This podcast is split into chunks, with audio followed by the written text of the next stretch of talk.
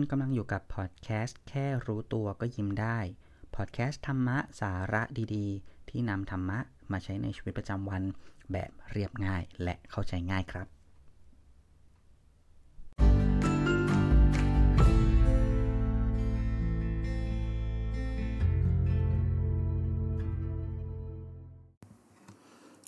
สวัสดีครับ กลับมาพบกันใน EP ที่ 19 ครับ วันนี้ เรื่องราวที่จะมาเล่าให้ฟังเนี่ยจะเป็นเรื่องราวที่เกิดขึ้นในชีวิตประจำวันของเรา ไม่ว่าจะเป็นเวลาในการทำงานปกติหรือเวลาที่เราใช้ชีวิตทั่ว ๆ ไปนี่แหละครับ หัวข้อในวันนี้ผมตั้งชื่อเอาไว้ว่าอำนาจของฉันอำนาจของฉันในที่นี้ครับ เราอาจจะนึกกันไม่ออกว่ามันหมายถึงอะไร แต่เชื่อไหมครับนะว่า ในวันหนึ่งวันหนึ่งที่เราใช้ชีวิตอยู่เนี่ย เราตกอยู่ในคำว่าอำนาจของฉันเนี่ยหลายครั้ง แล้วก็หลายเรื่องเลยทีเดียว ซึ่งตัวเราเองเนี่ยมักจะตกอยู่ในสภาวะหรือในสถานะของการตกอยู่ในภาวะ ไม่ใช่สิ ต้องบอกว่า ตกอยู่ในสภาพของการอยู่ใต้อำนาจของ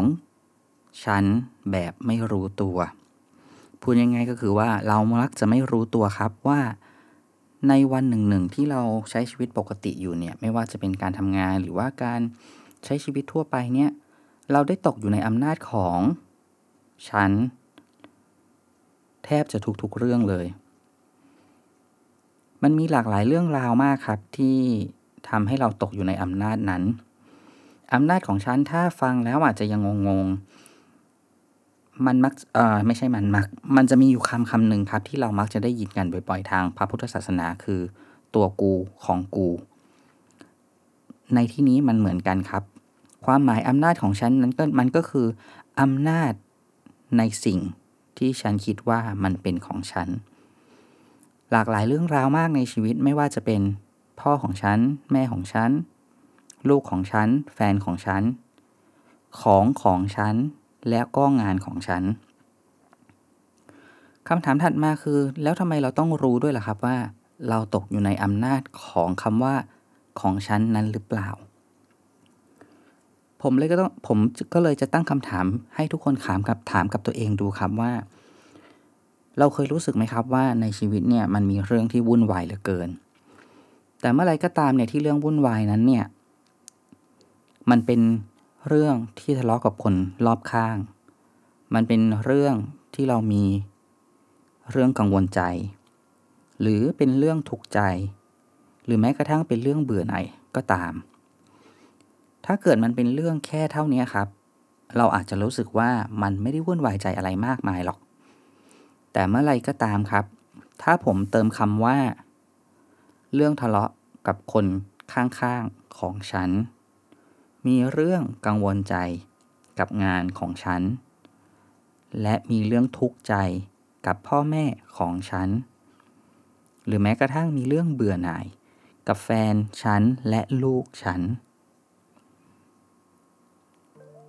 ลองนึกดูสิครับว่า พอผมเติมคำว่าของฉันเข้าไป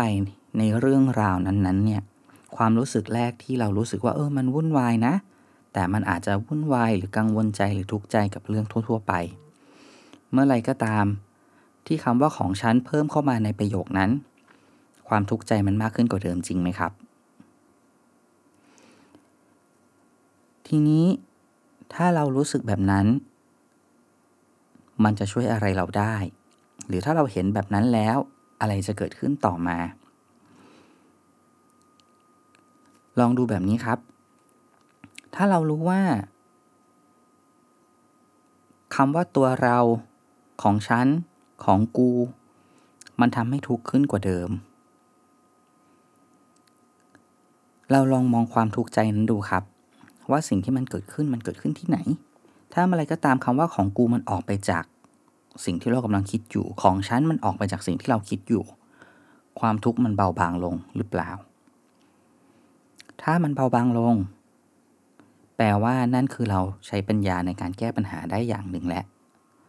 เพราะว่าเรารู้แล้วว่าเมื่อไรก็ตามที่เราไปยึดมั่นถือมั่น ให้สิ่งนั้นมันเป็นของฉันอยู่ การมองหรือการแก้ปัญหา มันก็จะไปยึดติดอยู่แค่ กรอบความคิดว่ามันเป็นของฉันเท่านั้น หากเมื่อเรามองย้อนกลับมาแล้วเรามองว่าสิ่งนี้ไม่ใช่ของฉัน สิ่งนี้ไม่ใช่ของเรา สิ่งนี้ไม่ใช่ของกู ไม่แน่นะครับ วิธีการในการแก้ไขปัญหาโดยใช้ปัญญา มันเกิดขึ้น แล้วมันอาจจะทำให้เราแก้ไขปัญหานั้นๆ ได้ดีขึ้นก็ได้ รวมถึงกำลังใจมันจะดีขึ้นด้วย เพราะเมื่อไรก็ตามที่เราปล่อยวางในบางส่วน ไม่ยึดไม่ถือไม่ติดไว้ ความทุกข์ใจมันน้อยลงกำลังใจมันก็จะดีขึ้น จริงไหมครับ นี่แหละครับเป็นเบื้องต้นของว่าทำไมเราถึงจะต้องรู้ว่าในวันหนึ่งวันหนึ่งเนี่ยเราตกอยู่ในอำนาจของกูอำนาจของฉันอำนาจของเรา มากน้อยขนาดไหน เพราะการที่เรารู้ว่าเรากำลังตกอยู่ในสภาวะนั้นๆ มันจะทำให้เราเนี่ยมองออกว่าเราควรจะแก้ไขปัญหานั้นๆ หรือภาวะนั้นๆ อย่างไร แต่อย่างที่เคยพูดพูดไปในหลาย EP ครับ ว่าการที่เราจะเห็นแบบนั้นได้ ไม่ได้เกิดขึ้นเอง โดยที่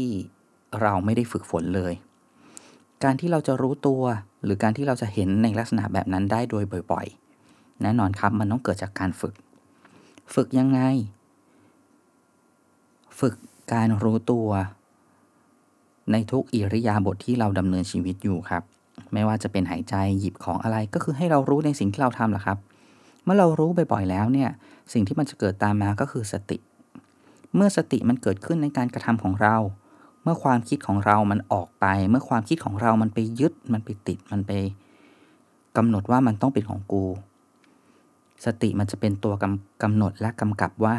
อืมสิ่งที่เรากำลังคิดอยู่นั้นเนี่ย มันใช่หรือไม่ใช่ มันเห็น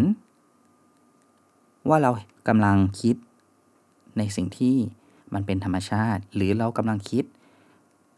ในสิ่งที่เราไปกำหนดกฎเกณฑ์ให้เขาเป็น ในสิ่งที่เราอยากให้เขาเป็น อย่าลืมนะครับ การฝึกฝน การรู้ตัวไปเรื่อย ๆทำให้มันเกิดสติทำให้มันเกิดการ ระลึกรู้ เมื่อการระลึกรู้เกิดขึ้นบ่อยๆมันจึงเกิดขึ้นเป็นอัตโนมัติ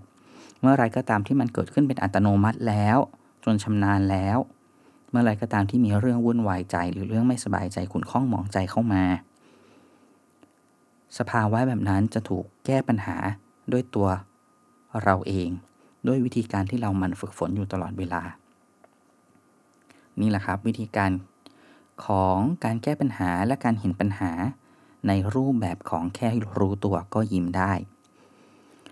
อย่าลืมไปลองสังเกตตัวเองดูนะคะว่าในวันหนึ่งหนึ่งเราได้ตกอยู่ในอำนาจนั้น บ่อยแค่ไหน แล้วอย่าลืมฝึกฝน การรู้ตัวการทำจิตใจ เพื่อช่วยให้ในแต่ละวันของเรามีความสุขกันมากขึ้น ขอบคุณที่รับฟังใน EP นี้ EP นี้อาจจะเป็น EP สั้นๆ แต่หวังว่าน่าจะให้ประโยชน์กับหลาย ๆ คน เอาไปใช้ในชีวิตประจำวันครับ แล้วเชื่อว่ามันจะทำให้แต่ละคน รู้สึกยิ้มได้ แม้กระทั่งในวันที่มันวุ่นวายมาก ๆ ก็จริง ขอบคุณครับ สวัสดีครับ